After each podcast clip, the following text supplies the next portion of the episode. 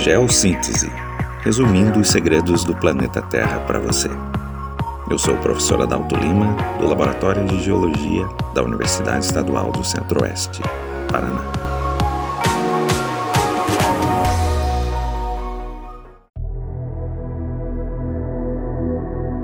As rochas ígneas, também chamadas de magmáticas, constituem cerca de 80% da crosta da Terra, resultam da solidificação de uma fusão predominantemente de silicatos, denominada magma.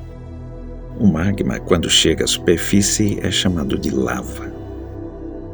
Os planetas e luas rochosos do sistema solar, assim como a Terra, possuem uma constituição básica de rochas ígneas.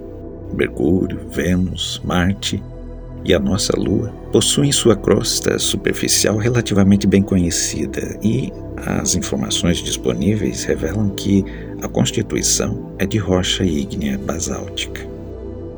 Isso significa que o material magmático original da formação desses planetas é da mesma das rochas que formam a crosta oceânica da Terra, e que esse tipo de formação é um processo comum do universo, ou mais exatamente dos sistemas formadores de planetas.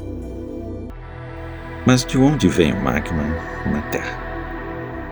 O calor interno do planeta Terra tende a sair. Na base do manto, a transferência de calor a partir do núcleo aquece o material, gerando correntes ascendentes, chamadas plumas mantélicas. Quando essas correntes atingem a base da litosfera, podem forçá-la a se romper. Isso acontece principalmente nos limites divergentes de placas tectônicas. No interior das placas, esse fluxo ascendente pode dar início a uma zona de separação de placas, criando os rifts, ou a pontos quentes, os chamados hotspots.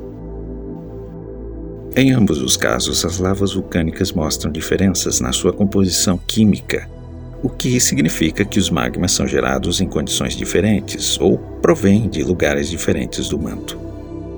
Acredita-se que os magmas que saem nas zonas de separação de placas no centro dos oceanos, ou seja, nas cordilheiras mesoceânicas, venham de regiões intermediárias do manto, enquanto as lavas que caracterizam as ilhas vulcânicas, situadas acima de hotspots, são provenientes das regiões mais profundas do manto.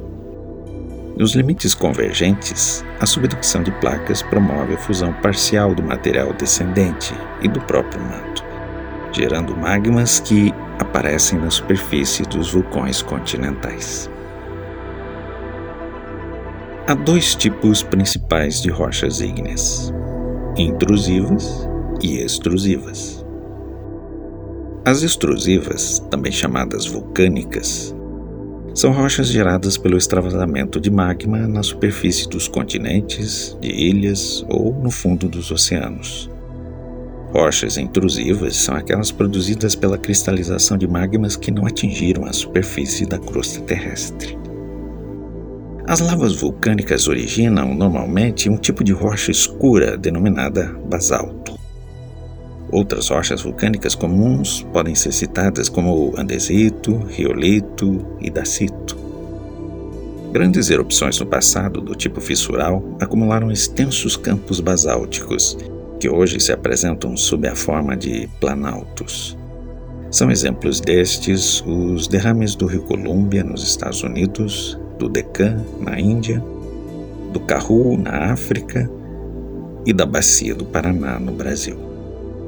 Esse tipo de derramamento de lavas ocorre por meio de fraturas na crosta, principalmente, permitindo que o magma proveniente de grandes profundidades possa chegar à superfície. As erupções do tipo central, que produzem cones vulcânicos, são mais conhecidas, porém volumetricamente menos significativas. Existem dois tipos de edifícios vulcânicos cônicos e eles revelam diferenças no material magmático. Os cones com flancos íngremes são chamados de vulcões tipo estrato e são característicos do vulcanismo continental. A lava que sai desses vulcões é mais rica em sílica e, por isso, é mais viscosa.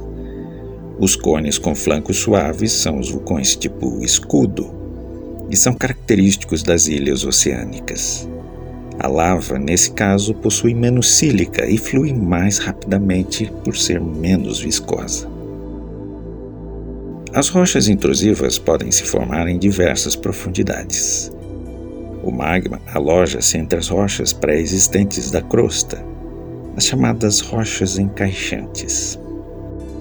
São várias as formas que esses corpos intrusivos assumem. Dick quando o material assume um formato tabular e corta as rochas pré-existentes. Sil ou soleira, quando, nesse mesmo formato tabular, o magma é injetado entre as camadas de rochas pré-existentes. Batólito, quando o magma se aloja profundamente na crosta, formando grandes bolsões. As rochas típicas formadas nos batólitos são os granetos.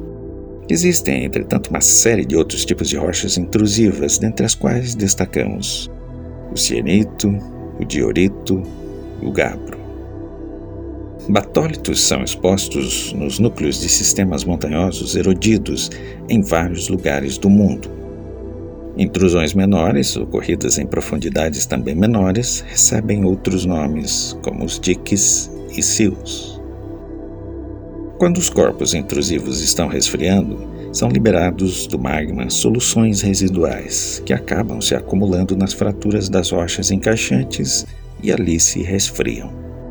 O resultado é a formação de veios com rochas cuja composição é bem diferente da rocha dos corpos intrusivos. Geralmente se forma nesses veios uma rocha chamada pegmatito. Devido a essas soluções que escapam do magma serem muito fluidas, os minerais que se formam nesses veios são muito grandes.